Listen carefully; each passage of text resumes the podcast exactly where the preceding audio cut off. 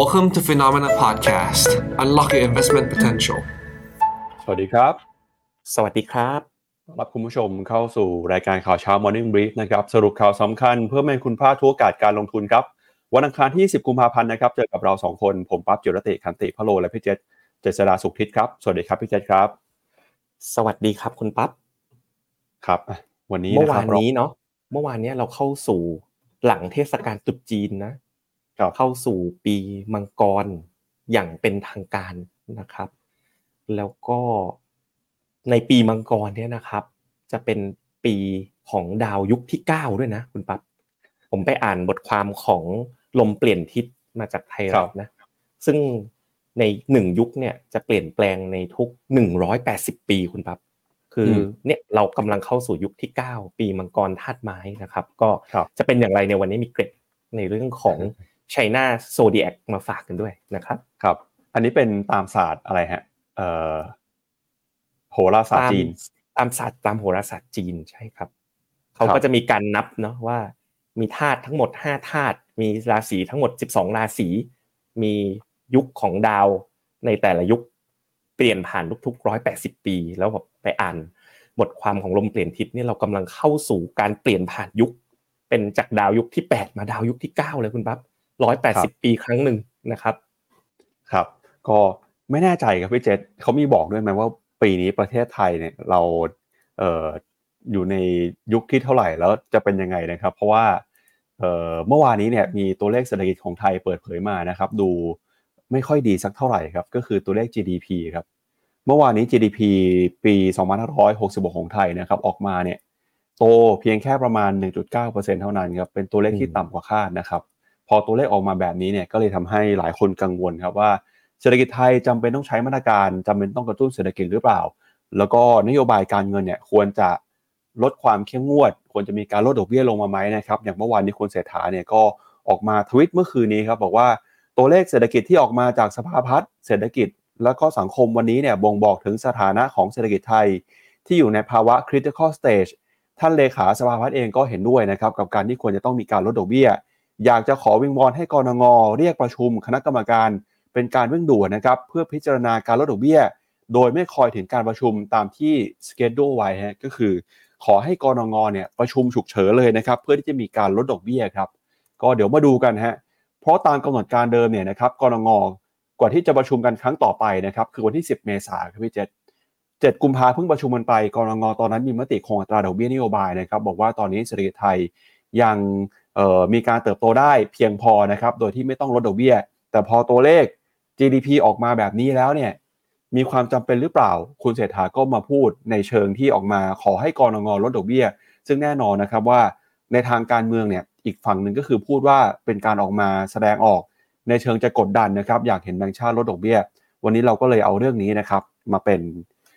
ประเด็นหลักประเด็นหัวข้อที่เราจะพูดคุยกันในรายการวันนี้นะครับเดี๋ยวชวนคุณผู้ชมพูดคุยเดี๋ยวเราจะทำโพลขึ้นมาหน่อยว่าคุณผู้ชมเห็นด้วยหรือเปล่านะครับกับการที่กรงงเนี่ยควรจะลดดอกเบี้ยไหมหรือว่าควรจะใช้นโยบายการเงินคงที่แบบนี้ต่อไปก่อนเพื่อรอดูสถานการณ์เศรษฐกิจนะครับแล้วก็นอกจากเรื่องของตัวเลขของตลาดหุ้นจีน นอกจากเรื่องของกนงแล้วนะครับยังพาคุณผู้ชมไปดูกันกับภาพของตลาดหุ้นด้วยไม่ว่าจะเป็นมุมมองของ Goldman Sachs นะครับ ที่เมื่อวานนี้หลังจากออกมาปรับเพิ่มคาดการณ์การเติบโต ดัชนี S&P 500 จากประมาณ 5,100 จุดขึ้นมาเป็น 5,200 จุดนะครับล่าสุดเนี่ย Goldman Sachs ก็ออกมาปรับมุมมองนะครับตลาดหุ้นโลกหรือว่า global equities มาอยู่ในระดับ overweight อีกครั้งหนึ่ง หลังจากที่เห็นโอกาสนะครับที่ปีนี้เศรษฐกิจจะเติบโตต่อไป แล้วก็ได้แรงหนุนสำคัญมาจากการลดดอกเบี้ยของธนาคารกลางสหรัฐครับ ทำให้หุ้นในกลุ่มเทคโนโลยีของโลกนะครับก็เดินหน้าปรับตัวขึ้นมา โดยเฉพาะยิ่งยิ่งกลุ่ม 7 นางฟ้าของสหรัฐอเมริกาด้วยนะครับแล้วเดี๋ยวนอกจากนี้นะครับเราก็จะพาไปดูต่อกับทิศทางความเคลื่อนไหวของบริษัทจดทะเบียนเพิ่มเติมนะครับเพราะว่าในสัปดาห์นี้เนี่ยยังคงเป็นสัปดาห์ที่มีความสำคัญนะครับคืนนี้ครับอยากให้จับตาดูกันกับการประกาศผลประกอบการ ของหุ้นในกลุ่มค้าปลีกสหรัฐด้วยนะครับที่จะมีการประกาศงบกัน ไม่ว่าจะเป็น Walmart Home Depot นะครับแล้วก็มีในฝั่งของธนาคาร บางเจ้านะครับที่ประกาศงบกัน แล้วก็วันพรุ่งนี้ครับวันพุธจะเป็นไฮไลท์สำคัญเลยก็คือ การประกาศผลประกอบการของ NVIDIA ครับซึ่งเป็นหุ้นที่ร้อนแรงที่สุดตัวหนึ่งของปีนี้เลยนะครับในฝั่งของเทคโนโลยียักษ์ใหญ่สหรัฐ แล้วก็มีหุ้นอย่างโมเดอร์นานะครับที่จะประกาศงบกันวันพฤหัสบดีนี้ด้วย กลุ่ม Healthcare จะเป็นยังไงนะครับพี่เจษก็ออกมาแนะนำให้ลงทุนมาก่อนหน้านี้แล้ว หุ้นของโมเดอร์นาก็เป็นอีกหนึ่งตัวที่ยืนยันนะครับถึงกระแสการเติบโต ของความคาดหวังหุ้นในกลุ่ม Healthcare ในรอบนี้ครับ ครับผมผมเห็นด้วยกับคุณปั๊บเลยเนาะว่าตัว NVIDIA เนี่ยจะเป็นตัวที่คือเขาต้องออกมาได้แบบดีจริง ๆ นะ ถึงจะสามารถพยุงราคาขึ้นไปได้ เพราะว่าผมขออนุญาตเปิดด้วยการพาไปดูกราฟของ NVIDIA ก่อนเลยเนาะราคาหุ้นของ NVIDIA นะครับ มันขึ้นมาไกลมากจริงๆคุณปั๊บ จากปีที่แล้วเนี่ยอยู่ที่ประมาณ 140 ดอลลาร์เนี่ยขึ้นมาเป็น 726 ดอลลาร์คือขึ้นแบบมหาศาลเนาะส่วนตัวนะผมคิดว่าเป็นไปได้สูงเลยคุณปั๊บที่จะเกิดเซลล์ออนแฟกขึ้น หลังจาก NVIDIA ประกาศงบนะ เพราะว่ามันเต็มไปด้วยความคาดหวังอยู่ในนี้แล้ว จดล่าสุดเนี่ย Market Cap เนี่ยแซง Amazon ไปแล้ว เมื่อคืนนี้ NVIDIA ก็มีการประกาศออกตัว GPT นะคุณปั๊บที่ แนบติดมากับการ์ดจอคือ GeForce ไปเลยอะไรแบบนี้เป็นต้นนะ แต่ผมคิดว่ามีโอกาสไม่น้อยเลยครับ ที่จะเกิดภาพของการ sell on fact ขึ้นนะครับ แล้วก็ถ้าเราไปดูท่านผู้ชมอาจจะได้เห็นตัวกราฟที่ผมนำมาแสดงในหลาย ๆ ครั้งที่ผ่านมาเนาะมันจะเริ่มเห็นนะครับว่าคือ tech เนี่ยเขาขึ้นมาไกลและช่วงที่ผ่านมาตลาดหุ้นสหรัฐยังขึ้น แต่ว่าคุณปั๊บลองดูที่มุมบนซ้ายสิครับ จะเห็นว่า tech เนี่ย มันเริ่มที่จะ perform ได้ด้อยกว่าหุ้นสหรัฐนะเริ่มมีกระแสตรงนี้เกิดขึ้น มาได้ประมาณสักสองสามสัปดาห์คุณปั๊บเห็นไหมแต่หุ้นสหรัฐเนี่ยขึ้นนะโดยกลุ่มที่เริ่มจะกลับมา perform เนี่ยผมเห็นอยู่สามกลุ่มที่ค่อนข้างชัดเจน คือกลุ่มสุขภาพ healthcare นะครับกลุ่มการเงินแล้วก็กลุ่มพลังงานเนี่ยเริ่มมีติ๊กอัพขึ้นมาเล็กน้อยตรงนี้ครับ ครับ ก็เดี๋ยวเราไปดูกันนะครับ เพิ่มเติมกับ ประเด็นที่น่าสนใจในช่วงนี้นะครับ อย่างวันนี้เนี่ยตลาดอาจจะเเงียบเหงาสักหน่อยทีนี้บอกว่าเงียบเหงาตั้งแต่เมื่อวานนี้นะครับ เพราะว่าเมื่อวานนี้ครับทางตลาดหุ้นสหรัฐเขาปิดทำการไป เนื่องจากเป็นวันหยุดนะครับ วันประธานาธิบดีครับ เพราะฉะนั้นเนี่ยเดี๋ยวเรามาดูกันหน่อยนะฮะว่าทำไมเมื่อวานนี้ตลาดหุ้นสหรัฐถึงหยุดแล้วเมื่อวานนี้เนี่ยมีความสำคัญยังไงนะครับ กับเรื่องของวันประธานาธิบดีนะครับ ก็ ต้องบอกว่าเมื่อวานนี้นะครับเป็นวันหยุดราชการของสหรัฐอเมริกาด้วย ทุกวันจันทร์ที่ 3 ของเดือนกุมภาพันธ์นะครับก็คือวันประธานาธิบดีสหรัฐ ซึ่งก็มีจุดเริ่มต้นนะครับจากการเฉลิมฉลองวันคล้ายวันเกิดของประธานาธิบดีจอร์จวอชิงตันนะครับหนึ่งในบิดาผู้ก่อตั้งประเทศของสหรัฐอเมริกาครับความเปลี่ยนแปลงนะครับของวันประธานาธิบดีในสายตาชาวอเมริกันเนี่ยก็เป็นช่วงเวลานะครับที่ประชาชนเฉลิมฉลอง ความสำเร็จนะครับการทำงานของจอร์จวอชิงตันในช่วงทศวรรษที่ 1700 แล้วก็กลายมาเป็นวันสำคัญของลัทธิบริโภคนิยมด้วยนะครับ ในทุกๆวันนะครับ President Day เนี่ยก็จะมีผู้ที่เฉลิมฉลองวันเกิดของจอร์จวอชิงตันนะครับแล้วก็มีการหยุดนะครับเปลี่ยนมาเป็นวันที่หลายๆ คนเนี่ยหยุดทำงาน แล้วก็เจ้าหน้าที่ของรัฐนะครับ ก็ใช้เวลาอยู่กับครอบครัวนะครับ มีการเฉลิมฉลองกันในบางส่วน ซึ่งตลาดก็หยุดกันในวันนี้นะครับทำให้ตลาดหุ้นเงียบเหงาหน่อย ก็เป็นเหตุการณ์ที่เกิดขึ้นในต่างประเทศในสหรัฐอเมริกาครับเพราะฉะนั้นเนี่ยวันนี้เราก็เลยไปเริ่มต้นกันนะครับกับความเคลื่อนไหวของตลาดหุ้นยุโรปกันเลยครับชวนคุณผู้ชมไปดูภาพของตลาดหุ้นยุโรปกันหน่อยครับเมื่อคืนที่ผ่านมานะครับตลาดหุ้นยุโรปปรับตัวบวกขึ้นมาได้นะครับโดยได้แรงหนุนสำคัญมาจากหุ้นในกลุ่ม healthcare ครับโดยหุ้นของเยอรมนีนะครับดัชนี DAX ติดลบไป 0.15% มีปัจจัยที่น่าสนใจในตลาดหุ้นยุโรปเมื่อวานนี้ก็คือธนาคารกลางของเยอรมนีหรือว่า Bundesbank ครับออกรายงานประจำเดือนกุมภาพันธ์ระบุว่าเศรษฐกิจของเยอรมนีเนี่ยมีแนวโน้มที่จะเข้าสู่ภาวะถดถอย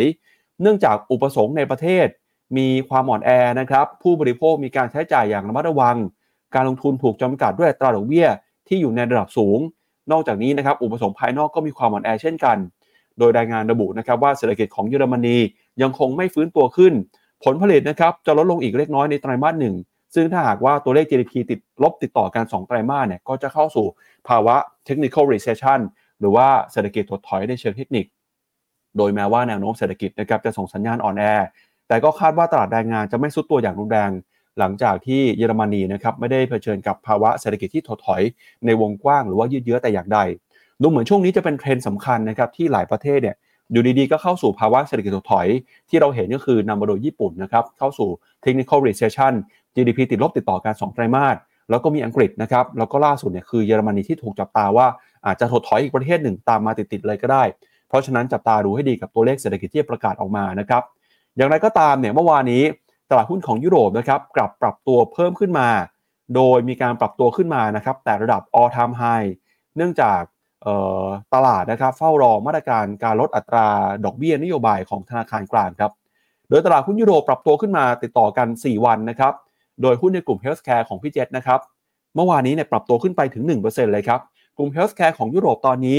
ทำจุดสูงสุดในรอบ 2 ปีแล้วนะครับนำมาโดยหุ้นของ AstraZeneca ที่ราคาเปิดเผยขึ้นไปบวกขึ้นไปกว่า 3.2%หลังจากที่มีการเปิดตัวยารักษาโรคมะเร็งปอดของบริษัทนะครับว่าได้รับการอนุมัติจาก FDA ของสหรัฐแล้ว แล้วก็เมื่อวานนี้นะครับมีหุ้นในกลุ่มทรัพยากร resources นะครับที่ปรับตัวลงไป หลังจากที่ผิดหวังกับการคงอัตราดอกเบี้ยนโยบาย แล้วก็อัตราดอกเบี้ยเงินกู้ยืมนะครับรวมไปถึงการกระตุ้นเศรษฐกิจที่ไม่เพียงพอของจีนครับพี่เจษครับผมก็อย่างที่ได้เล่าให้คุณผู้ชมฟังไปนะครับว่า ปีนี้มันเป็นปีที่ตลาดโดยรวมเนี่ย มันดูสดใสนะเป็นขาขึ้นแต่ว่า การขึ้นในครั้งนี้มันจะเริ่มเป็นการขึ้นที่กระจายออกมากขึ้น ในโอกาสตรงนี้นะครับ ที่เราเข้าสู่ปีมังกรไม้เนี่ยเราต้องมองให้ขาดว่า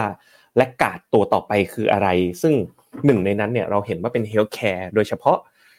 มันมาจากประเด็นตรงนี้คุณผู้ชมว่า ปีที่แล้วกลุ่ม healthcare ทั่วโลกนะอย่าง Moderna Pfizer ต่างๆ เนี่ยกำไรเนี่ยเติบโตลดลงมากเลยคุณปั๊บเพราะว่า ปีก่อนหน้านู้นเนี่ยมันมีการฉีดวัคซีนโควิด กันแบบทั่วโลกเป็นแบบผมว่าเป็นพันล้านเข็ม แต่ปีที่แล้วเนี่ยพวกเราชาวโลกเนี่ยไม่ได้ฉีดวัคซีนโควิด กัน ก็เลยทำให้การเติบโตกำไรปีที่แล้วดูไม่ดี ราคาหุ้น healthcare ก็เลยไม่ไปไหนนะครับแต่พอมาปีนี้เนี่ยก็ไม่ได้ฉีดวัคซีนกันอีก 2 ปีติดนะทำให้ฐานของกำไรเขาเรียกว่า rebase กลับมาฐานที่ต่ำแล้วก็ปีนี้มีแนวโน้มที่เติบโตได้ดี ประกอบกับมี megatrend ของเรื่องพวก ยาต่างๆ โดยเฉพาะยาในตระกูลโรคอ้วนโรคเบาหวานที่กำลังได้รับความความต้องการสูงมากจากผู้บริโภคนะครับครับก็จากตลาดหุ้นยุโรปไปแล้วนะครับ ไปดูกันต่อที่ตลาดหุ้นเอเชียกันหน่อยครับ เมื่อสักครู่ที่ผ่านมานะครับเราได้มีการเปิดโพในในโพของ YouTube ครับพี่เจษถามความเห็นคุณผู้ชมฮะว่า คุณผู้ชมเนี่ยมีความคิดเห็นอย่างไรเห็นด้วยหรือไม่กับการที่คุณเศรษฐานะครับ ออกมาจี้แบงก์ชาติ ให้ลดอัตราดอกเบี้ยนโยบาย หลังจากที่ GDP ไทยปี 66 โต 1.9%ต่ำกว่าคาดครับ ก็มีคุณผู้ชมทั้งฝั่งที่เห็นด้วยแล้วก็ไม่เห็นด้วยนะครับ เข้าไปกดความคิดเห็นกันหน่อยฮะแล้วเดี๋ยวตอนท้ายหลังจากอ่านข่าว GDP ไทยเนี่ยเดี๋ยวเราจะมาสรุปกันว่าคุณผู้ชมที่ดูรายการ Morning Brief นะครับอยู่ในฝั่งไหน อยากจะเห็นแบงก์ชาติลดดอกเบี้ยไหมหรือว่ายังอยากเห็นนโยบายการเงินคงไว้ตรงนี้ก่อนนะครับเพื่อรอดูสถานการณ์นะครับแต่ที่แน่ๆคือเมื่อวานนี้เนี่ยตลาดหุ้นไทยครับ ก็หลังจากที่เปิดเผยตัวเลข GDP ออกมานะครับ ก็ไม่ได้บวกไม่ได้ลบมากครับ ยืนอยู่ในระดับประมาณ 1,387 จุดนะครับ บวกเพียงแค่ประมาณ 1 จุดเท่านั้นครับ ก็ยังคงเฝ้ารอนะครับความชัดเจน แล้วก็มาตรการนโยบายกระตุ้นเศรษฐกิจ ทั้งนโยบายการเงินนโยบายการคลังนะครับ ขณะที่หุ้นญี่ปุ่นครับเช้านี้เปิดมาแล้วนะครับเดชนีนิกกี้225 บวกขึ้นมา 0.55%ออสเตรเลียนิวซีแลนด์เปิดมาอยู่ในแดนลบนะครับแต่ก็ลบลงไปเพียงเล็กน้อยเท่านั้น แล้วก็หุ้นจีนครับท่ามกลางความคาดหวังว่าหยุดตรุษจีนไป เห็นตัวเลขการท่องเที่ยว เห็นตัวเลขการบริโภคคึกคัก หวังว่าหุ้นจีนจะเปิดมาบวกขึ้นมาอย่างรุนแรงเนี่ยแต่ปรากฏว่าบวกมาไม่ถึง 1%เท่านั้นนะครับไม่ว่าเป็นเซี่ยงไฮ้เซินเจิ้น China A50 บวกไปได้ประมาณ 0.8-0.9%ขณะที่ฮั่งเส็งของฮ่องกงฮะอันนี้ติดลบเลยนะครับฮั่งเส็งฮ่องกงเมื่อวานนี้ลดลงไป 1.1%นะครับก็เป็นตัวกดดันให้ธนาคารกลางของจีน รัฐบาลจีนเนี่ยอาจจะต้องทำอะไรเพิ่มเติมมากกว่านี้ เพื่อเรียกความเชื่อมั่นคืนให้กับตลาดเงินตลาดทุนนะครับ KOSPI เกาหลีใต้เปิดมาติดลบไปแล้ว 0.6%นะครับขณะที่หุ้นของอินเดียนะครับเมื่อวานนี้บวกขึ้นมา 0.3%แล้วก็ที่น่าสนใจคือช่วงนี้ครับตลาดหุ้นเวียดนามเนี่ยถือว่าค่อนข้าง outperform ครับในขณะที่ตลาดหุ้นต่างประเทศเขาปิดกันติดลบหรือว่าเคลื่อนไหวอยู่ในกรอบแคบๆแต่เวียดนาม VN30 นะครับกลับบวกสวนทางขึ้นมา 1.28%ช่วงนี้ถ้าเกิดใครมีหุ้นเวียดนามอยู่ในพอร์ตแล้วกลับไปดูเนี่ยก็น่าจะเริ่มเห็นการปรับตัวบวกขึ้นมาสีเขียวค่อนข้างสดใสแล้วนะครับในช่วง1-2สัปดาห์ที่ผ่านมาครับ ครับผมก็ไปดูที่ตลาดหุ้นเวียดนามกันก่อนเลยนะครับ ค่อนข้างสดใสเลยทีเดียวนะสำหรับปีนี้เราก็กองทุนอย่าง principal VNEQ K เวียดนามของกสิกรก็ปรับตัวขึ้นมาเป็นหนึ่งใน กลุ่มกองทุนที่ทำผลตอบแทนได้ดีที่สุดในปี 2024 นี้เลยคุณปั๊บแล้วก็เล่าให้ฟังนะว่ากองทุนหุ้นเวียดนามเนี่ยก็เป็นกอง principal VNEQ เนี่ยเป็นกองทุนหุ้นที่นักลงทุนบนแพลตฟอร์ม Finnomena เนี่ยลงทุนกันเยอะที่สุดด้วยนะครับ ก็ดีใจกับท่านนักลงทุนด้วยนะครับ ตัวเกาหลีเนี่ยก็ดูดีไม่แพ้กันนะว่าล่าสุดเนี่ย ถึงแม้วันนี้จะมีการปรับฐานมาได้นิดหน่อยนะครับแต่ว่าราคาเนี่ยจากที่เขาเปิดปีมาเนี่ยปีที่แล้วเรา call หุ้นเกาหลีกันช่วงปลายปี แล้วราคาก็แรลลี่ขึ้นมานะคุณปั๊บแต่หลังจากนั้นก็มีการปรับฐานในช่วงต้นปีที่ผ่านมาล่าสุดเนี่ยนะครับทำจุดสูงสุดของปีไปด้วยเช่นกันในวันเมื่อวานนี้ ก่อนที่วันนี้จะมาปรับฐานกันเล็กน้อยนะครับถัดมานะครับเรามาดูตลาดหุ้นญี่ปุ่นกันบ้างนะครับ ผ่านดัชนีโทปิกส์นะก็ยัง ร้อนแรงต่อเนื่องไม่เลิกนะครับ ก็ยังปรับตัวขึ้นได้อีกเล็กน้อยในวันนี้นี่เคอีบวกไปอีก 0.7%นะครับขณะที่ยุโรปเมื่อวานนี้นะครับก็กำลังอยู่ในช่วงที่เทสระดับ all time high นะครับยังไม่แตะ all time high แต่ก็ยังดูดีมีทรงปรับตัวขึ้นอย่างต่อเนื่องนะครับ ส่วนทางกับตลาดสหรัฐเนี่ยที่ปรับตัวลดลงก่อนที่จะเข้าสู่วันหยุดไปนะครับตลาดหุ้นไทยเนี่ยยังดูคาดหวังไม่ค่อยได้นะครับ แต่ว่า ค่อนข้างชัดเจนว่าวันนี้เนี่ยมีผลกระทบในเรื่องของค่าเงินค่อนข้างชัดเจนนะค่าเงินบาทเนี่ยอ่อนค่าไปอีก 0.4%ในวันนี้นะครับ ก็เดี๋ยวเรื่องมุมมองของของอ่า move นี้นะของรัฐบาลนะต่อธนาคารกลางผมก็มีมุมมองเหมือนกันนะแต่อยากให้คุณผู้ชมโหวตไปอีกสักนิดนึงแล้วเดี๋ยวผมอาจจะขออนุญาตแชร์มุมมองผมให้ฟังนะครับถัดไปนะ ตัวที่มาเรื่อยๆเลยคุณปั๊บคือราคาน้ำมัน ถ้าดู US oil นะหรือ West Texas เนี่ยก็เกือบ 80 เหรียญแต่ถ้าดู UK oil เนี่ยก็ไป 83 เหรียญแล้วนะครับ ตัวเนี้ยผมคิดว่าต้องจับตามองอย่างใกล้ชิดเลยคุณผู้ชม เพราะว่าถ้าตัวนี้มาเนี่ยมันจะมีผลต่อเนื่องทำให้การแรงกดดันของเงินเฟ้อเนี่ยอาจจะเริ่มเพิ่มขึ้นนะครับ เมื่อเป็นเช่นนั้นเนี่ย อาจเกิดภาพว่าดอกเบี้ยที่คาดว่าจะไปขึ้นไอจะไปลดกันกลางปีเนี่ย ถ้าตัวนี้มาแรงๆเนี่ยเพอๆมีการเลื่อนการลดดอกเบี้ยเกิดขึ้นได้อีกนะครับ ส่วนราคาทองคำเนี่ยเริ่มมีการฟื้นตัวบ้างนะครับ หลังจากที่ปรับตัวลดลงมาจนหลุด 2,000 จุด ตรงนี้กลับขึ้นมาที่ 2,016 จุด ราคาบิตคอยนะครับก็ย่อตัวลงมาจากระดับ 52,000นะครับเหลือ51,400 แต่เรายังเห็นฟันฟลอที่ไหลเข้า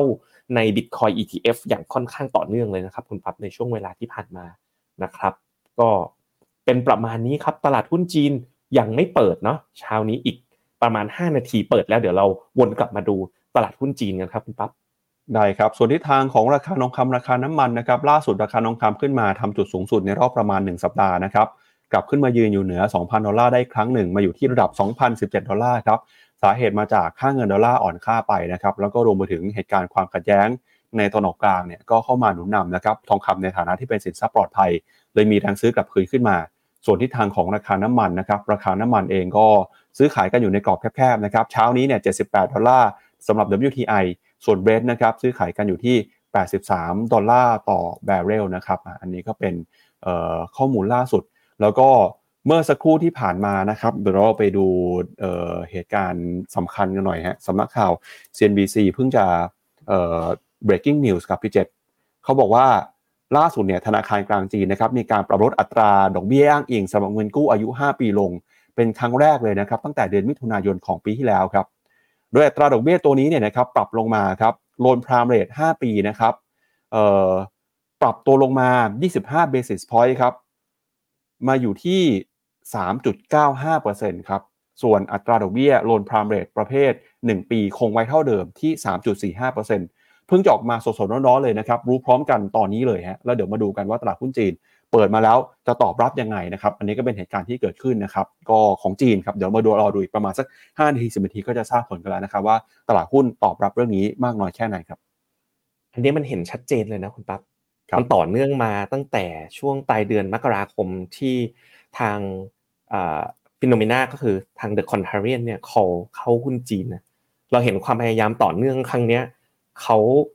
ปล่อยยิงนโยบายมาแบบเป็นเรียงต่อกันนะครับ ทั้งภาครัฐ ภาคเอกชน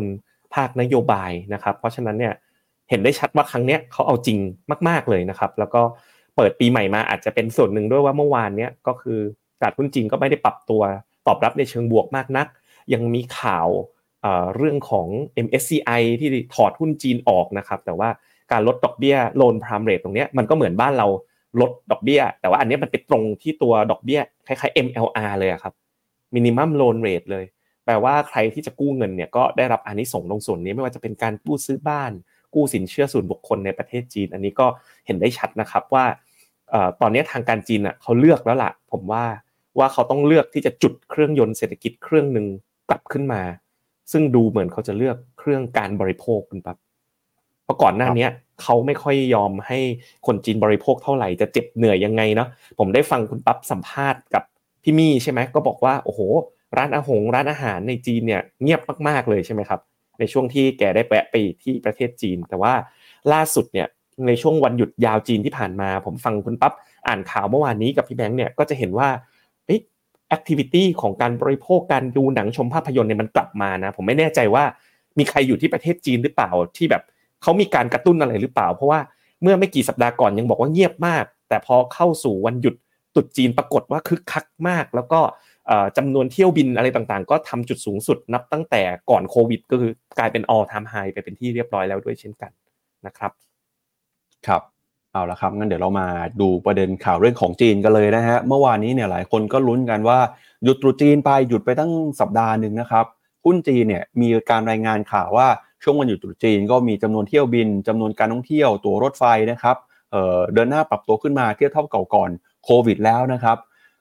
การบริโภคก็ดูเห็นสัญญาณค่อยๆ ฟื้นตัวขึ้นมา แต่ทำไมตลาดหุ้นจีนไม่ยอมปรับตัวบวกขึ้นไปเลยนะครับล่าสุดเมื่อวานนี้หลายคนก็ผิดหวังฮะ ราะว่าตอนแรกเนี่ยคาดหวังว่าหุ้นจีนจะเปิดมาบวกได้สดใส แต่ปรากฏว่า CSI 300เนี่ยบวกขึ้นมาได้เพียงประมาณสัก1%เท่านั้น แล้วก็หางเสียงฮ่องกงเนี่ยยังติดลบสวนทางไปด้วยซ้ำนะครับทำให้ตอนนี้นะครับตลาดเองก็ยังเฝ้ารอท่าที แล้วก็จับตากับการใช้นโยบายการเงินนโยบายการคลังของจีนอย่างใกล้ชิดเลยทีเดียวครับ กลายเป็นว่าเมื่อสักครู่นี้นะครับธนาคารกลางของจีนเนี่ยเลยตัดสินใจครับปรับลดอัตราดอกเบี้ยอ้างอิงโลนพรามเรทนะครับซึ่งอย่างที่พี่เจษบอกคือโลนพรามเรทเนี่ยมันเป็นดอกเบี้ยอ้างอิง สำหรับการกู้ยืมในฝั่งของครัวเรือน แล้วก็ภาคธุรกิจนะครับธนาคารกลางจีนครับประกาศลดอัตราดอกเบี้ยโลนพรามเรทประเภท 5 ปีลงนะครับลดลงไป 25 basis point มาอยู่ที่ 3.95%ส่วนโลนพรามเรทประเภท 1 ปีเนี่ยไม่เปลี่ยนแปลงที่ 3.45%ครับหลังจากที่เมื่อวานนี้ตลาดหุ้นจีนเปิดมานะครับนายกรัฐมนตรีของจีนคุณหลี่เฉียงเนี่ยก็ออกมาบอกว่า ตอนนี้รัฐบาลนะครับเตรียมการจะใช้นโยบายที่เข้มงวดแล้วก็เอาจริงเอาจังนะครับ เพื่อที่จะกระตุ้นความเชื่อมั่นของผู้บริโภค ในเศรษฐกิจจีนคุณหลี่เฉียงออกมาพูดเสียงดังชัดเจนเลยนะครับในการประชุมเมื่อวานนี้ครับ โดยเขาบอกว่าตอนนี้เนี่ยก็เห็นความจำเป็นนะครับที่รัฐบาลจีนจำเป็นต้องทำอะไร เพื่อจะเรียกคืนความเชื่อมั่นกลับมา ในช่วงที่ผ่านมานะครับปัญหาเรื่องของภาคอสังหาริมทรัพย์ เรื่องของภาคธุรกิจที่อ่อนแอรวมไปถึงนะครับแรงกดดันที่มีต่อเศรษฐกิจ ทำให้นักทุนต่างชาติมีการเทขายหุ้นจีนออกมารวมกันนะครับมากกว่า 6 ล้านล้านเอ่อทริลเลียนนะครับทำให้ตอนนี้เนี่ยเศรษฐกิจจีนก็ซบเซาตลาดหุ้นจีน ทั้งหุ้นจีน A share หุ้นจีน H share ปรับตัวลงมา นักทุนคาดหวังว่าจีนต้องทำอะไรสักอย่างหนึ่งเช้านี้เป็นสัญญาณล่าสุดนะครับที่อาจจะไม่หลายคนมีความหวังว่าจีนจะเริ่มขยับแล้วก็จริงเอาจังมากขึ้น กับการกระตุ้นเศรษฐกิจทั้งการใช้นโยบายการเงิน แล้วก็นโยบายการคลังครับพี่เจษ ครับเมื่อวานนี้เนี่ย ได้ถกกันกับคุณแบงค์เนาะคุณแบงค์เนี่ยเขาล่าสุดเขาเพิ่งทำตัว tactical call ตัวหุ้นอินเดียไป คือบีพาราตะไปนะครับ แต่ว่าเมื่อวานเนี้ยผมเอาสไลด์มาฝากกันรูปหนึ่งคุณผู้ชม ลองดูระหว่างประเทศจีนกับอินเดียสิ จีนถูกลดน้ำหนักใน MSCI อินเดียถูกเพิ่มน้ำหนักใน MSCI GDP อินเดียโต 6 จีนโต 4 manufacturing นะ ภาคการผลิต ภาคการลงทุน ก็เติบโตมากกว่านะ PMI 56 60หนี้ต่อ GDP อินเดียก็ต่ำกว่าจำนวนแรงงานประชากรก็กำลังเพิ่มขึ้น ความเชื่อมั่นผู้บริโภคก็กำลังมาอย่างดี foreign direct investment อินเดียเข้าต่อเนื่องขณะที่จีนลดลงอย่างมีนัยสำคัญ ผลลัพธ์ก็คือ valuation อินเดียก็แพงเนาะแต่ก็แพงแล้วก็ยังราคาก็ยังขยับได้เรื่อยๆ ขณะที่จีนเนี่ย valuation ถูกมาก แต่ว่าภาพนี้มันสะท้อนนะครับว่า เมื่อเราดูกันแล้วแบบนี้นะคุณปั๊บ ตัวเครื่องยนต์เศรษฐกิจของจีนเนี่ยอย่างเช่น ภาคของการลงทุนเนี่ยก็ยังไม่ได้ดีนักนะครับ โครงสร้างประชากรก็มีประเด็นนะครับสุดท้ายแล้วเนี่ยผมเชื่อว่า สิ่งที่เขาสะสมทุนมาตลอดเนี่ยสิ่งที่เขามีคือมีเงินครับคนจีนเขาสะสมทุนทำงานนะครับผลิตส่งออกแล้วก็สะสมทุนมาอย่างต่อสู้นะครับ จนทำให้เขาเป็นมหาอำนาจเศรษฐกิจของโลก ผมว่ามันถึงจุดที่เขาตัดสินใจแล้วละว่าจะต้องยอม อาจจะสปอยประชากรของประเทศบ้าง แต่ว่าสร้างเศรษฐกิจให้มันฟื้นตัวกลับมา เหมือนผมว่าคุณสีจิ้นผิงเนี่ยเลือกที่จะกลับตัวยูเทิร์นในแง่ของ policy ตรงนี้แล้วนะครับจากมาตรการต่างๆที่ออกมา อย่างการลดดอกเบี้ยเงินกู้นี่เห็นได้ชัดเลยนะครับเพราะฉะนั้นเนี่ยคุณมีกองทุนอะไรกันบ้างล่ะ ระหว่างทั้งจีนและอินเดียนะอย่างที่บ้าน Finnomena ก็แนะนำอย่างถ้า A share ก็เป็น ABCA ของ Aberdeen K-CHINA ของกสิกร MEGA10CHINA นะครับที่เป็น 10 ตัวใหญ่ มี B-BHARATA อินเดีย แล้วก็ TISCOINA นะครับแต่ถ้ามีเวลาเนี่ยผมจะมาลองไล่เปิด NAV ของกองทุนจีน ที่คุณผู้ชมน่าจะติดอยู่นะกันเป็นส่วนใหญ่ว่าเป็นว่าเป็นอย่างไรกันบ้าง อาจจะลองพิมพ์ชื่อกองทุนที่คุณถืออยู่กันเพื่อมาไล่ดู NAV บนระบบฟิโนเมนาฟันถ้าเรามีเวลาเหลือกันในวันนี้นะครับครับงั้นเดี๋ยวเราไปดูภาพนะครับที่ทางมูเบิร์กเขา ทำขึ้นมาเพื่ออธิบายสถานการณ์ในตลาดหุ้นจีนตอนนี้นะครับเดี๋ยวชวนพี่เจษไปดูหน่อยว่าเกิดอะไรขึ้นนะครับอย่างตอนนี้เนี่ย CSI 300 นะครับอัตราการเปลี่ยนแปลงก็ถือว่าเป็นวันที่ปรับตัวบวกขึ้นมา แต่ก็บวกขึ้นมาไม่เยอะนะครับ ประมาณสัก 1%เท่านั้นหลังจากช่วงวันหยุดยาวไป แล้วก็อันนี้เป็น ETF turnover นะครับของตลาดหุ้นจีนครับสะท้อนผ่าน ETF ของ CSI 500 เนี่ยจะเห็นว่าเอ่อ turnover เปรียบเทียบกับ trade value นะครับตอนนี้ปรับตัวขึ้นมา ทะลุนะครับกว่า 3,500 ล้านเหรียญเอ่อหยวนเลยทีเดียวนะครับ 3,500 ล้านหยวนตัวเลขสูงแบบนี้มันสะท้อนอะไรบ้างครับพี่เจอันนี้เป็นตัวเธอ ETF ของหุ้นจีนที่จดทะเบียนอยู่ในประเทศจีนด้วยนะ เพราะว่าอเมริกาปิดเมื่อคืน ผมไม่อยากรู้จังเลยมีใครบ้านคือมีใครอาศัยอยู่ในประเทศจีนหรือเปล่า เพราะว่ามันแปลกๆนะคุณปั๊บมันแบบอยู่ดีๆ มันก็เปิดปีใหม่มาปุ๊บก็สปายเลยอะ ผมอยากรู้ว่าทางการนะมีการสื่อสารอะไรกับประชาชนหรือเปล่า หลังจากที่ก่อนหน้านี้ประชาชนก็ไปวิงวอนกันผ่านรูปน้องยีราฟสามคนสามตัวตอนนั้นเนาะแล้วก็มีเมื่อวานนี้ผมเห็นข่าวมีคุณสีจิ้นผิงเนี่ยก็ออกมาแข่งกล้าวต่อคนที่แบบมาโจมตีตลาดหุ้นจีนอะเหมือนคุณสีจิ้นผิงเริ่มไม่พอใจอะว่าแบบเฮ้ยพอคนมาว่ามาโจมตีตลาดหุ้นจีนเยอะๆ แล้วปรากฏว่าอยู่ดี ETF ของหุ้นจีนเอแชร์ก็มีวอลลุ่มที่มันสปายขึ้นมากผิดปกติขนาดนี้ อันนี้ผมว่า มันเป็นสัญญาณอะไรบางอย่างเหมือนกันนะครับ ซึ่งน่าสนใจทีเดียวอะเราแวะไปดูกันตัวตัว valuation ของหุ้นจีน A share กันหน่อยเนี่ยมันไม่ได้ถูกมากเหมือนฮ่องกงเนาะเพราะว่าตัวแนวโน้มกำไรเนี่ยมันไม่ค่อยไปไหนในระยะเวลาที่ผ่านมาก็คือ แต่ก็ถูกแหละนะครับ PE ที่ระดับ 10 เท่าแบบนี้นะครับ ก็อันนี้คือ valuation ของหุ้นจีน A share อยู่ที่ 10 เท่า ขณะที่ห่างเสียงเนี่ยเขาอยู่ประมาณที่ประมาณ 7 เท่า นะครับอะเราแวะไปดูตลาดกันนิดนึงเปิดไปยังนะ ยังไม่ได้เปิดชัดเจนนะ ถ้าดู trading view โอเค งั้นไปข่าวต่อไปก่อนเลยครับ ได้ครับงั้นเดี๋ยวเราไปดูกันต่อนะครับ ไปดูมุมมองของ Goldman Sachs กันหน่อยอันนี้เป็น valuation หุ้นจีนนะครับพี่เจษจะดู valuation ก่อนนะหรือว่าเราหุ้นจีนเปิดก่อนดีครับ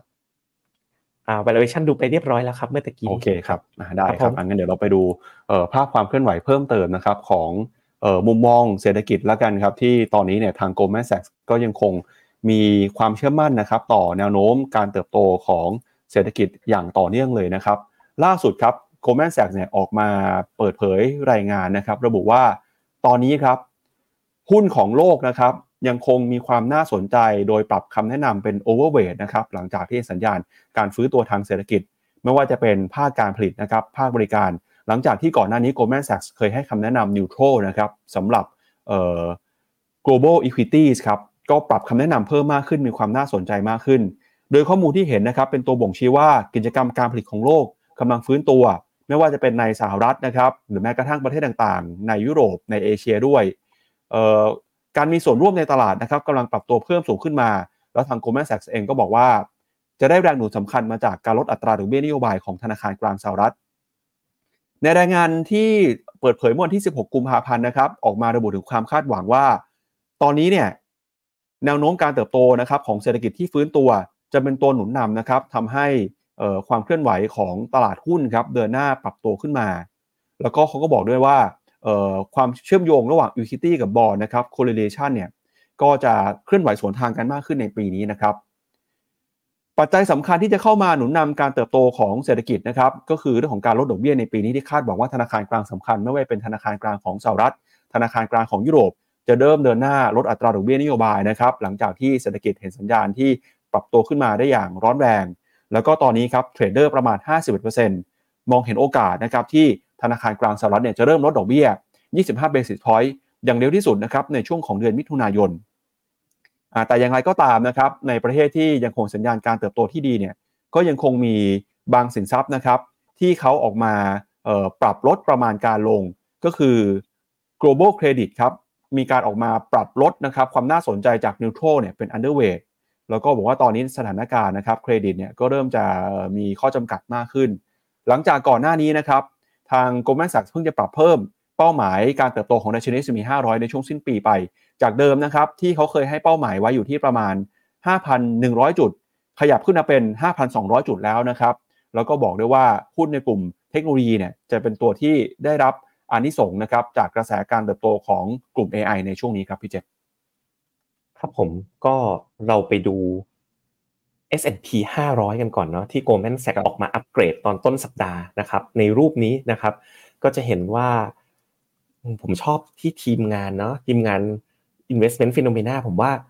เจ้าเส้นประสีส้มเนี่ยเข้าท่ามากๆเลย เส้นประสีส้มตรงกลางเนี่ยนะครับ คือ EPS ของ S&P 500 เมื่อมองไป next 12 month นะคุณปั๊บลองดูสิ มันจะเห็นภาพชัดมากเลยว่า มองมันจะขยับไปข้างหน้า แต่ปรากฏว่าก็ยังมีการเพิ่มประมาณการ e a r n i n g ของ EPS next 12 month ของอเมริกาอย่างต่อเนื่อง ขณะที่ PE ratio ของ S&P 500 เนี่ยอยู่ที่ประมาณ 20 เท่า นะครับก็มันค่อนข้างแพงแล้วนะ ผมว่าจากจุดเนี้ย S&P 500อะยังไปได้ถึงแม้จะทะลุ 5,000 จุดไปแล้วนะ แต่มันน่าจะเป็นการไปโดยที่กระจายออกไป sector อื่นๆ ที่เป็น laggard นะอันนี้เป็นมุมมองของผมที่ชัดเจนเลย จากตรงนี้ไปนะเทคเนี่ยมันค่อนข้างเต็มอิ่มแล้วนะครับ ถ้าเราไปดูกันมองไปข้างหน้านะครับ ก็จะเห็นว่า e a r n i n g ของปี 2023 นะคุณปั๊บข้อมูลจากแฟกเซตเนี่ยเมื่อดูแบบ bottom up นะปีที่แล้วเนี่ย ที่เห็นตลาดหุ้นขึ้นขึ้นมาเนี่ย e a r n i n g ไม่ได้โตนะคุณปั๊บ flat นะ220 แต่ปีนี้ตลาดคาดว่าจะโตเป็น 240 ก็โตขึ้นสักประมาณ8%นะครับไอ้เจ้าเออร์เน็งแบบ bottom up เนี่ยนะครับวิธีการดูเนี่ยคือเขาเอาข้อมูลจากบริษัทในสหรัฐแล้วดูคอนเซนแซสนะแล้วดูการคาดการแบบรายตัว แล้วมองย้อนกลับเป็น bottom up ขึ้นไป จะเห็นว่าปีนี้นะครับจากข้อมูลนะครับนับประมาณ 2,000 บริษัทนะครับก็คาดว่า สหรัฐเนี่ยจะมี e a r n i n g growth ประมาณ 10%แล้วก็มีรายได้เนี่ยที่เติบโตประมาณ 5%นะครับก็ถือว่าเป็นภาพที่น่าสนใจทีเดียว พอเป็นแบบนี้นะคุณปั๊บการที่ IMF ออกมาเพิ่มคาดการเศรษฐกิจสหรัฐขึ้นไปแถวๆ 2%เนี่ยมันทาให้ตัวการเติบโตของเศรษฐกิจโลกโดยรวมเนี่ยมันดูดีขึ้นตามไปด้วยนะครับ ก็เรียกได้ว่ายังดูสดใสต่อเนื่องมา เป็นระยะเวลาเนี่ยจะเข้าสู่เดือนที่ 4 แล้วนะที่ตลาดหุ้น โลกเนี่ยปรับตัวดีขึ้นอย่างต่อเนื่องตั้งแต่เดือนพฤศจิกายนปีที่แล้วนะแล้วก็ต่อเนื่องมาจนถึงกุมภาพันธ์เลย 4 เดือนนะต่อเนื่องแล้วก็ผมยังเห็นโมเมนตัมเนี้ยยังเดินต่อไป แต่ว่าต้องดูดีๆว่าใครเนี่ยจะเป็น winner รายต่อไปนะครับครับซึ่งการที่ธนาคารกลางสหรัฐนะครับ ตัดสินใจอาจจะมีการลดดอกเบี้ยในปีนี้เนี่ยประโยชน์ที่เกิดขึ้นนะครับ ไม่ได้มีส่งผลต่อแค่ตลาดหุ้นอย่างเดียวนะครับ ยังส่งผลต่อทิศทางค่าเงินของโลกด้วยนะครับ ก็ล่าสุดครับผู้เชี่ยวชาญออกมาวิเคราะห์นะครับ บอกว่าประเทศในฝั่ง emerging market เนี่ยจะได้ประโยชน์ครับจากการที่ธนาคารกลางสหรัฐตัดสินใจ ลดอัตราดอกเบี้ยนโยบายนะครับจะทำให้ค่าเงินดอลลาร์อ่อนค่าไป แล้วพอค่าเงินดอลลาร์อ่อนค่าไปเนี่ยทั้งเงินรูปีของอินเดีย เงินวอนของเกาหลีใต้ เงินหยวนของจีนนะครับก็จะได้อันนี้ส่งนะครับค่าเงินแข็งค่ากลับคืนขึ้นมาครับเดี๋ยวไปดูทีละประเทศนะครับ เริ่มจากค่าเงินรูปีก่อนครับ ตลาดคาดการว่า ค่าเงินรูปีนะครับจะมีการแข่งค่ามากขึ้นนะครับ ถ้าหากว่าเฟดตัดสินใจลดดอกเบี้ยครับ โดยคาดการว่า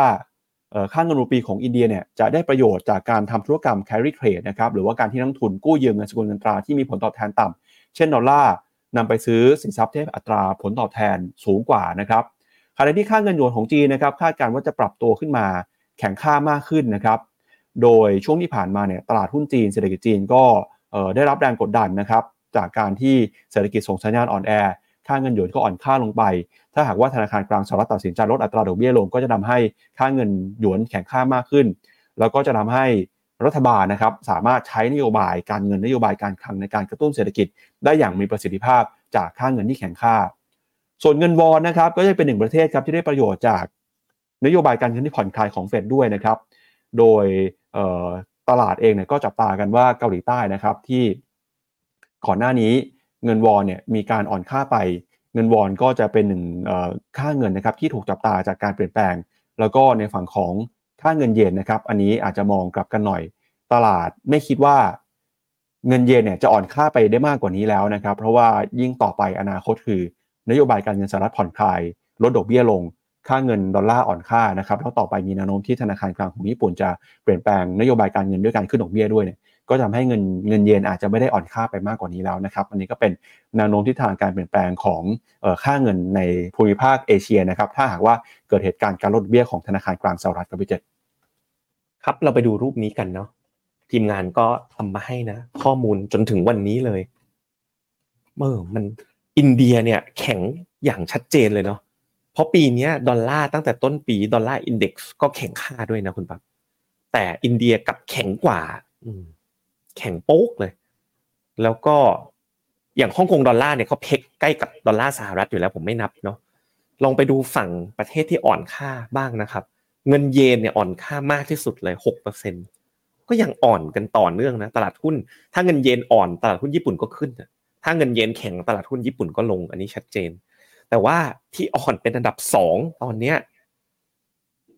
ประเทศไทยอีกแล้วนะฮะอ่อนแล้วอ่อนอีกอ่อนต่อนะ อ่อนไปถึงเกือบห้าเปอร์เซ็นเนี่ยอ่อนค่าภายในอ่าสองเดือนเนี่ย ผมคิดว่าเป็นภาพที่ไม่ค่อยดีเท่าไหร่เลยนะแหมผมอยากจะคุยเรื่องแบงค์ชาติขึ้นมาจากมุมมองของผมตอนนี้เลยได้ไหมนิดนึงนะครับเอ่อ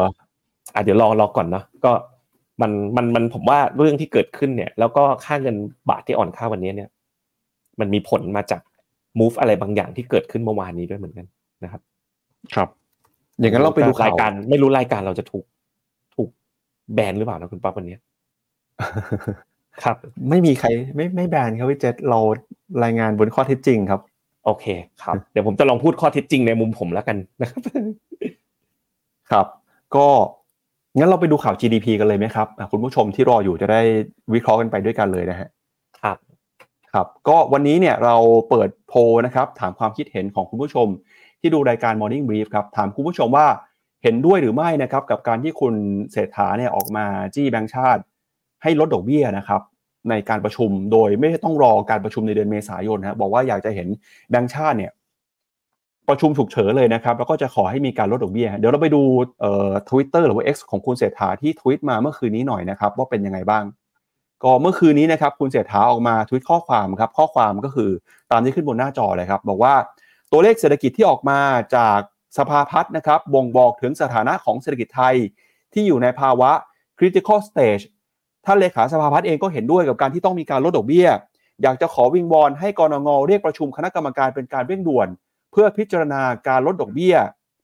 โดยไม่ต้องคอยถึงการประชุมตามที่สเกดูไว้ก็คือ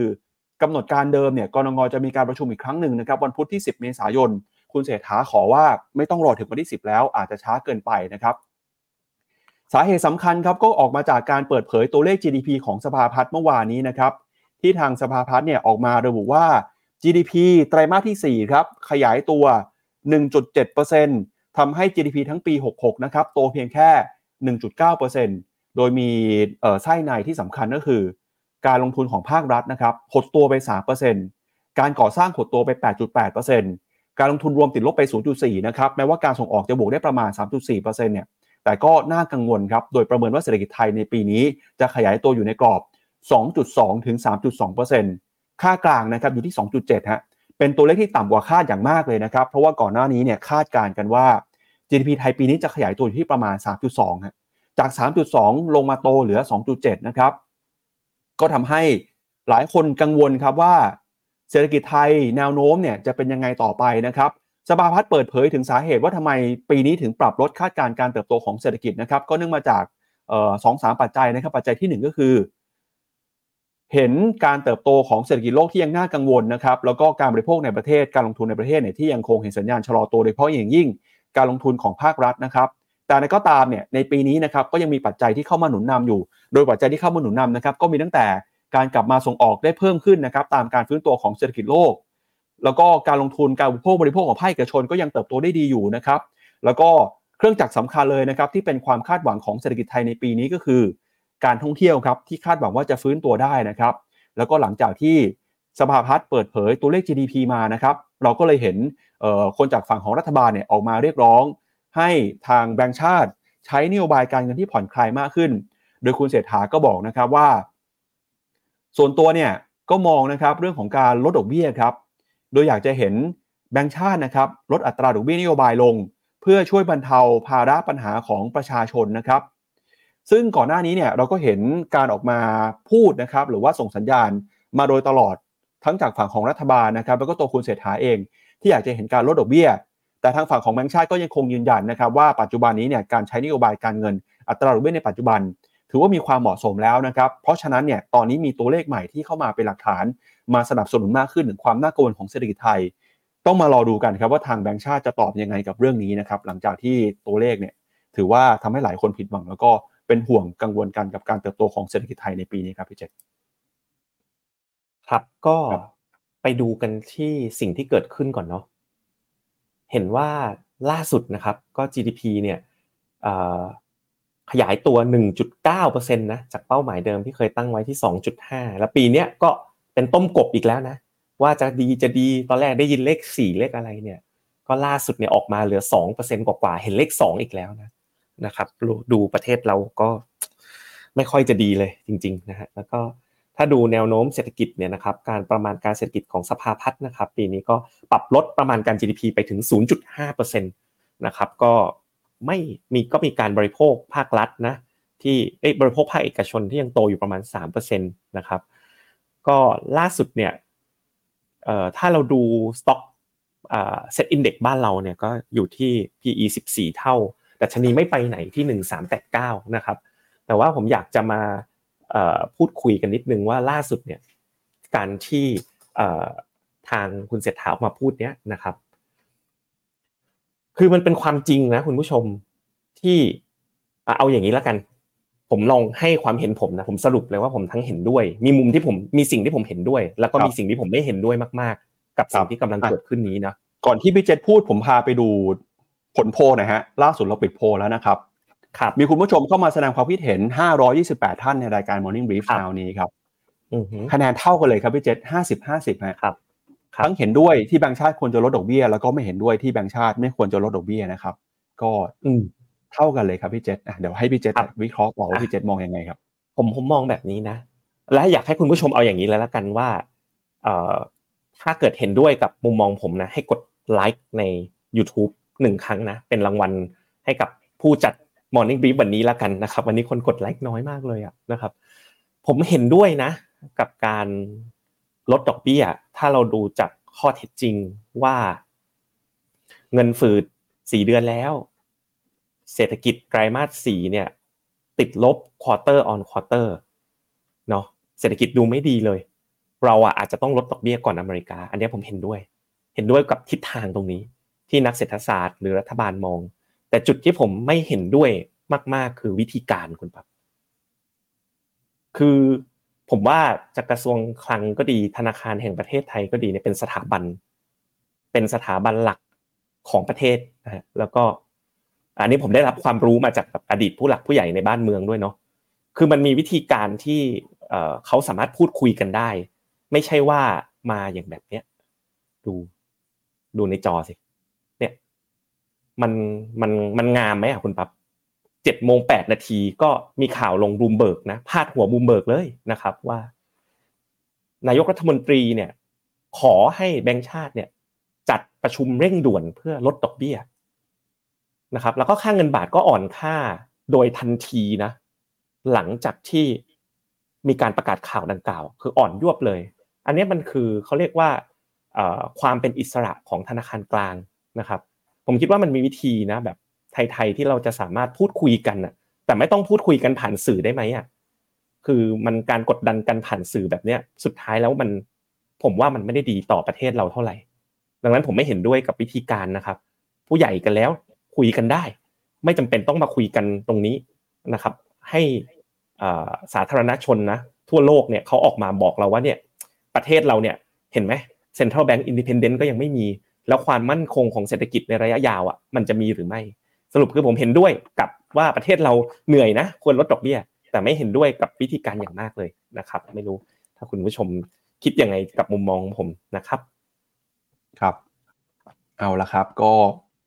เออเราดูความคิดเห็นนะครับ ทั้งจากของคุณผู้ชมไปเดี๋ยวช่วยพี่เจษอ่านคอมเมนต์คุณผู้ชมหน่อยฮะแล้วเดี๋ยวไปสรุปกันนะครับว่ากลยุทธ์การลงทุนที่เราอยากจะแนะนำในวันนี้ หรือว่าอยากจะอัปเดตกันวันนี้จะมีเรื่องอะไรเพิ่มเติมกันบ้างครับ ครับผมผมขออนุญาตไปตรงช่วง The Contrarian ก่อนแล้วกันนะแล้วกันนะได้ครับเนาะอ่าแล้วก็เดี๋ยวไปอ่าน comment คุณผู้ชมกันนะครับ วันนี้ก็เหมือนเช่นเคยนะครับ ก็ทำการบ้านมาให้กับคุณผู้ชมนะครับ ไปในช่วง Fund Talk The Contrarian มองขาดทุกโอกาสการลงทุนนะครับ วันนี้ก็ตามสัญญานะครับก็เราเข้าสู่ปีมังกรธาตุไม้ ผมคิดว่าจากตรงนี้ไปเนี่ยเราต้องมองให้ขาดนะครับว่าแลกกาดคือใคร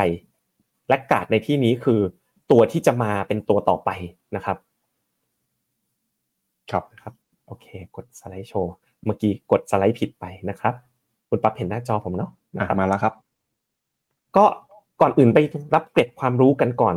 ของ Chinese Zodiac นะครับ คือราศีเนี่ยมีทั้งหมด 12 ราศีเรากำลังเข้าสู่ราศีมังกรเนาะแล้วในแต่ละปีเนี่ยก็จะเป็นมังกรในธาตุที่ต่างกันเวียนกันทุก ๆ 60 ปี โดยปี 2024 เนี่ยจะเป็นปีมังกรธาตุไม้ ปีหน้าก็จะเป็นปีงูธาตุไม้นะครับ แล้วปีมังกรธาตุไม้เนี่ยจะมาเมื่อไหร่นะครับ ก็นู่นเลยนะครับ 60 ปีจะมาหนึ่งครั้งนะครับ ซึ่งนะครับ ผมก็ไปศึกษามาเพิ่มเติมนะ ดูกันทุกศาสตร์เลยนะครับเขาก็บอกว่า ปีมังกรธาตุไม้เนี่ยเป็นปีที่ดีนะสำหรับการทำ wealth creation การสะสมมูลค่า Wooden Dragon เนี่ยรักนะครับ ที่จะแชร์ความมั่งคั่งให้กับคนที่คู่ควรกับมันนะครับ อาจจะบอกว่าเอ๊ะคุณเจษโหราศาสตร์ไปหรือเปล่า แต่ก็แหมก็ศึกษาไว้นิดนึงนะเพราะว่าเราเข้าสู่ดาวยุคที่ 9 ของการเปลี่ยนยุคในรอบ 180 ปีแล้วนะครับ ซึ่งนะครับคุณลมเปลี่ยนทิศนะรู้จักเลยนะครับ ก็เป็นผู้หลักผู้ใหญ่ในบ้านเราก็ลงเรื่องนี้เหมือนกันนะครับ ไว้เมื่อตั้งแต่ช่วง Merry Christmas and Happy New Year ปีที่ผ่านมาว่า ในทุกๆร้อยแปดสิบปีเนี่ย ตามวิชาดาวยุคที่เก้าเนี่ย ปีตั้งแต่วันที่สี่กุมภาพันธ์สองห้าหกเจ็ดเป็นต้นไปเนี่ยเข้าสู่ดาวยุคที่เก้าในทุกร้อยแปดสิบปี และก็นะครับ เป็นเราเป็นปีมังกรธาตุไม้นะ พลังหยางนะ ก็สื่อถึงการเจริญเติบโตได้ดีของกลุ่มผู้นำเทคโนโลยีใหม่นะครับ แล้วก็แต่อย่างไรก็ตามต้องระมัดระวังนะ เรื่องการขาดกระแสเงินสดเหมือนกันเดี๋ยวจะมีรายละเอียดนะ ประเทศที่จะเจริญรุ่งเรืองเนี่ยไปทางยุโรปคุณปั๊บดูสิ ทางยุโรปเนี่ยเห็นชัดว่าจะกลับขึ้นมาฟื้นขึ้นมาเจริญนะครับแล้วก็ประเทศใต้เส้นศูนย์สูตรนะออสเตรเลียประเทศไทยนี่อยู่ใต้หรือเหนือเส้นศูนย์สูตรคุณปั๊บออสเตรเลียนิวซีแลนด์ผมก็ไม่ทราบนะอินโดนีเซีย อินเดียแอฟริกาใต้ เวียดนามสิงคโปร์มาเลผมไล่ดูประเทศไทยไม่มีนะ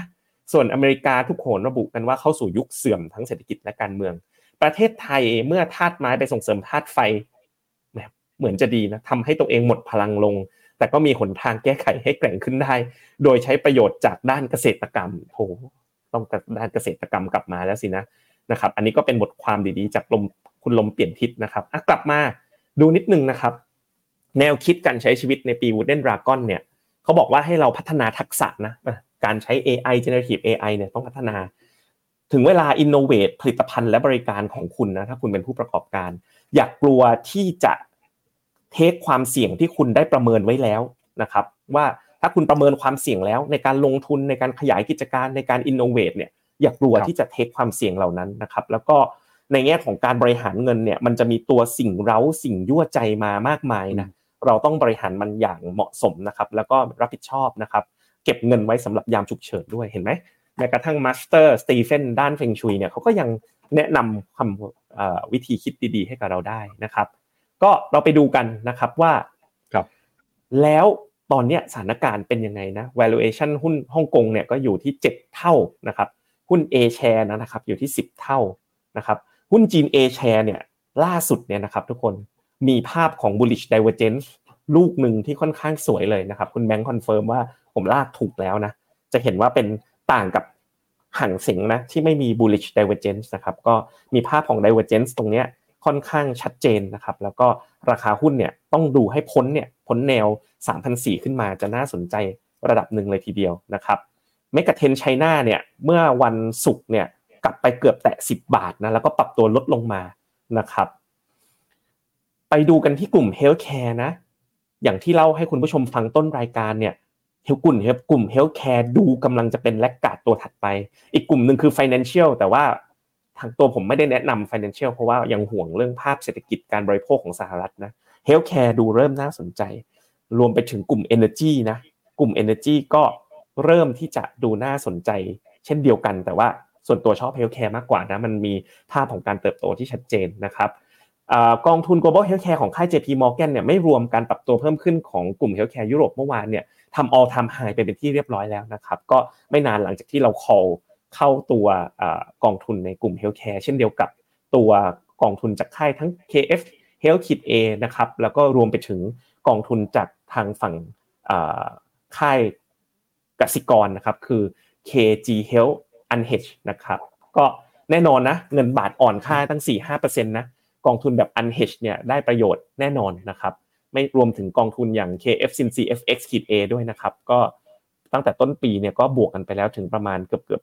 5%ยิ่งบาทอ่อนค่าต่อวันนี้นะถึงแม้ว่าบอลยูจะเด้งๆนะครับก็สุดท้ายเนี่ยก็ยังน่าจะได้อานิสงจากเงินบาทที่อ่อนค่า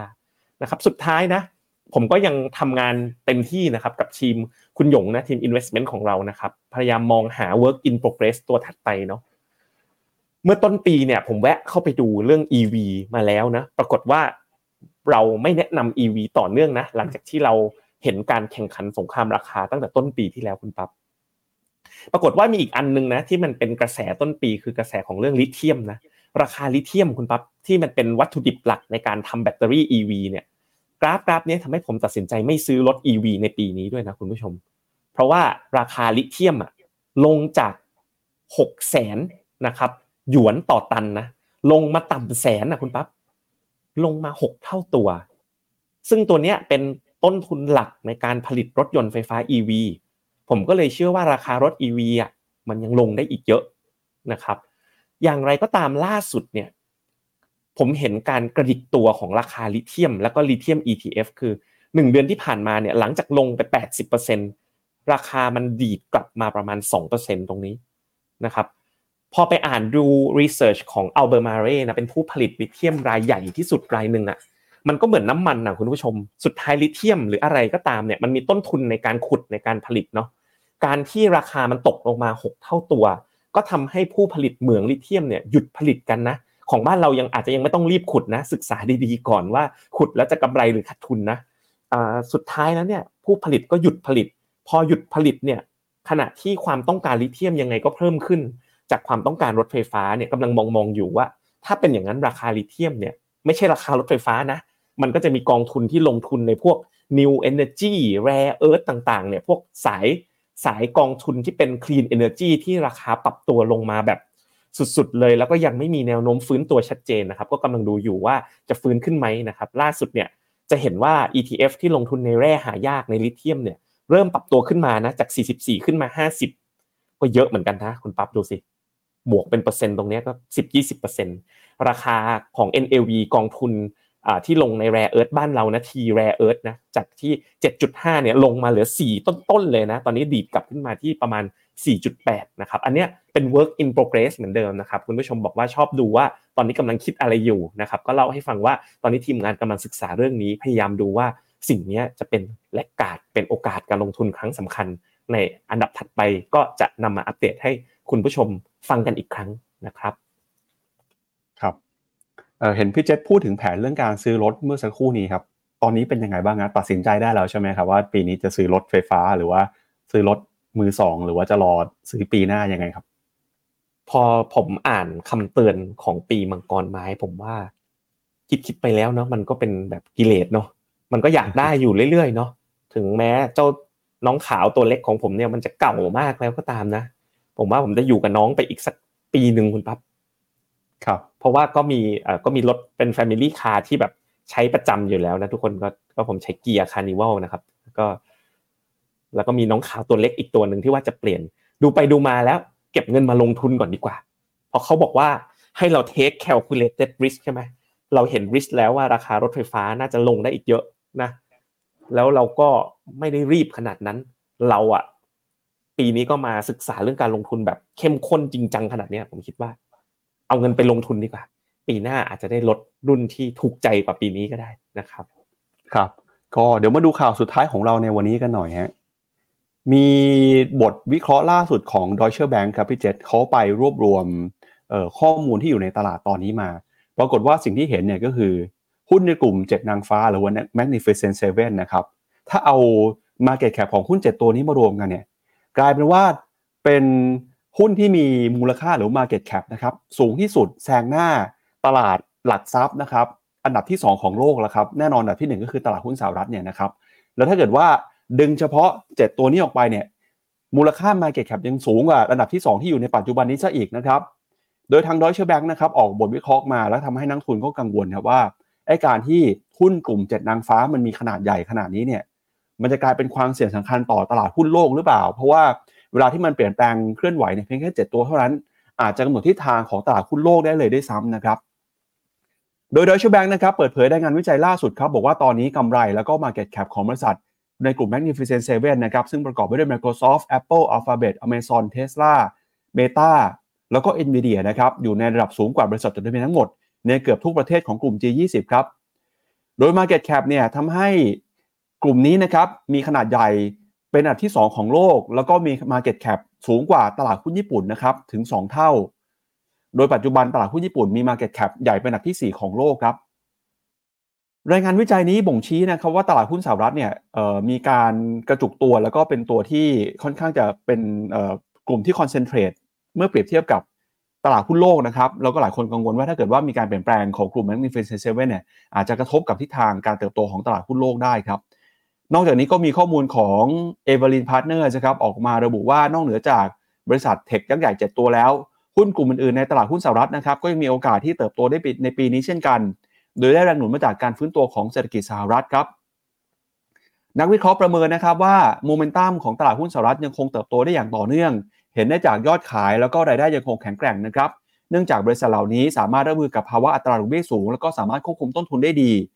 ขณะที่ภาคครัวเรือนของสหรัฐนะครับก็มีเงินออมในระดับสูงครับทำให้มีความมั่นใจในฝั่งของผู้บริโภคนะครับแล้วก็การจ้างงานยังคงเติบโตได้ดีครับ นอกจากนี้นะครับทางบริษัทต่างๆของสหรัฐเนี่ยก็ยังสามารถใช้กลยุทธ์ในการปรับเปลี่ยนปรับขึ้นราคาได้นะครับ โดยในช่วงที่ผ่านมาเราเห็นว่าการรายงานผลประกอบการของกลุ่ม Magnificent Seven นะฮะออกมาถือว่าค่อนข้างดีทีเดียวครับทำให้ตลาดก็ยังคงมีความหวังนะครับแม้ว่าราคามูลค่า Market Cap จะปรับตัวสูงขึ้นไปแล้วเนี่ย หลายๆคนนะครับก็ยังคงมีความคาดหวัง แล้วก็เชื่อว่าหุ้นในกลุ่ม7นางฟ้านี้ ยังสามารถเติบโตต่อไปได้นะครับ เดี๋ยวเรามาดูข้อมูลหน่อยว่าตอนนี้กลุ่ม7นางฟ้าเนี่ยเป็นยังไงบ้างจะไปต่อหรือเปล่า มีมูลค่าถูกแพงยังไงเมื่อเปรียบเทียบกับตลาดหุ้นหรือว่าดัชนีอื่นครับพี่เจษครับผมก็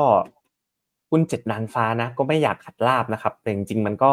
เป็นตัวหลักนะที่เติบโตมาได้เยอะจริง ๆนะครับอะเราลองไปดูกันนะอ่า โอ้โห PE ยังอยู่แค่ค่าเฉลี่ยเองคุณปั๊บมันไม่ได้แพงขนาดนั้นนะยี่สิบเก้าเท่า เปิดมาดูพร้อม ๆ กับคุณผู้ชมไปเลยตกใจเลยเฮ้ยไม่ได้แพงขนาดนั้นนะเออร์เน็งเส้นปะสีส้มนี่ชอบมากเลยเออร์เน็งก็ยังปรับเพิ่มประมาณการต่อเนื่องนะครับเอ่อถ้าเราไปดูกันโอ้โหเจ็ดนางฟ้าตอนนี้ปั๊บเจ็ดนางฟ้าเนี่ย น่าจะประมาณเกือบยี่สิบเปอร์เซ็นของหุ้นสหรัฐนะ ใหญ่ ใหญ่กว่า Market Cap ของตลาดหุ้นจีน ใหญ่กว่าญี่ปุ่น ใหญ่กว่าฮ่องกง ใหญ่กว่าอินเดีย มันใหญ่ไปไหมเนี่ย หุ้นเจ็ดนางฟ้าเจ็ดตัวเนี่ยใหญ่กว่าตลาดก็คือจีน เป็นอันดับสองของโลกแล้วครับ โอ้โห เป็นประเทศเจ็ดนางฟ้าไปแล้วนะครับครับแล้วก็ถ้าดู performance ของปีนี้นะ ปีนี้ปีเดียวเนี่ยโอเทสลาโดนไปยี่ห้าเปอร์เซ็นต์แต่ว่า NVIDIA ร้อยสี่สิบห้าก็คือสี่สิบห้าเปอร์เซ็ นตนะครับ Meta ของคุณ Mark Zuckerberg เนี่ยสามสิบเปอร์เซ็นต์ตัวอื่นๆก็ประมาณห้าถึงสิบเปอร์เซ็นต์ไปดูกันที่ PE ratio หน่อยดูที่ NVIDIA แพงไหมโอ้ยสามสิบสี่ x สามสิบสี่เท่ามันก็ไม่ได้แพงขนาดนั้นนะก็ผมนึกว่า NVIDIA จะ PE สูงกว่านี้นะครับ forward PE NVIDIA สามสิบสี่เท่าเอ่อ S&P ห้าร้อยสิบเก้าเท่าฉันก็กลมๆเนี่ยก็ยังอยู่แบบมีเทสลา เทสลาราคาตกแต่คุณปั๊บดูดิ PE แพงขึ้นแสดงว่า e a r n i n g อะมันโดนลดประมาณการก็ต้องมาตัดราคารถไฟฟ้าแข่งกับชาวบ้านเนาะอืม ดูแล้วเนี่ย ดูแบบเป็นกลางนะคือทุกคนรู้ดีว่าผมแบบไม่ใช่ชาวไร่อะ แต่ว่ามันมันยังดู มันอาจจะไม่ได้ขึ้นแรงนะแต่มันยังเป็นเสาค้ำจุนตลาดได้อะ การที่ PE มันไม่ได้แพงมากแบบนี้ การที่ e a r n i n g ยังปรับตัวเพิ่มขึ้นแบบนี้ ถ้านับไม่นับรวมว่าผมคิดว่าจะมีเซลล์แอนแฟกเกิดขึ้นหลังจากประกาศงบ NVIDIA อันนี้ไม่รู้จริงหรือเปล่านะนะครับก็ประมาณนี้ครับก็โดยรวมเจ็ดนางฟ้าขึ้นมาเยอะ แต่ว่าก็มีพื้นฐานที่ดี และก็น่าจะยังเป็นเสาหลักค้ำจุนได้ ไม่น่าจะเป็นแบบภาพของเจ็ดนางฟ้าตกสวรรค์ไม่น่าจะเกิดในปีนี้ครับอาจจะไม่แค่ขึ้นไม่แรงเท่ากับแลกกาดเท่านั้นเองนะครับ